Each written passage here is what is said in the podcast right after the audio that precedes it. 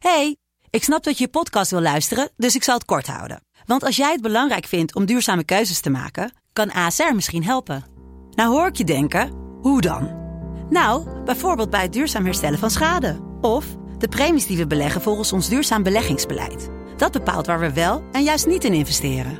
Wil je meer weten over welke duurzame keuzes ASR maakt? Ga dan naar asr.nl slash duurzame keuzes. ASR doet het.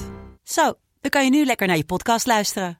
Hey, ik snap dat je je podcast wil luisteren, dus ik zal het kort houden. Want als jij het belangrijk vindt om duurzame keuzes te maken, kan ASR misschien helpen. Nou hoor ik je denken, hoe dan? Nou, bijvoorbeeld bij het duurzaam herstellen van schade. Of de premies die we beleggen volgens ons duurzaam beleggingsbeleid. Dat bepaalt waar we wel en juist niet in investeren. Wil je meer weten over welke duurzame keuzes ASR maakt? Ga dan naar asr.nl slash duurzame keuzes. ASR doet het. Zo, dan kan je nu lekker naar je podcast luisteren. Mand. Dit is Mand, kortste podcast van Nederland. Ik praat wat gedragen. Hmm. want Ik wil het vandaag met je gaan hebben over emoties. Hmm. Heb Maar je je- die? Je hebt toch ook vrolijke emoties? Zoals? Vrolijk? Oké, doe ik het even opnieuw. Dit is Mand, kortste podcast van Nederland. Vandaag gaan we het hebben over emoties. Yay! Yay! Ja, Weet je wat ik niet zo goed begrijp? dat je... Dat mensen nee. altijd hun emoties uiten. Want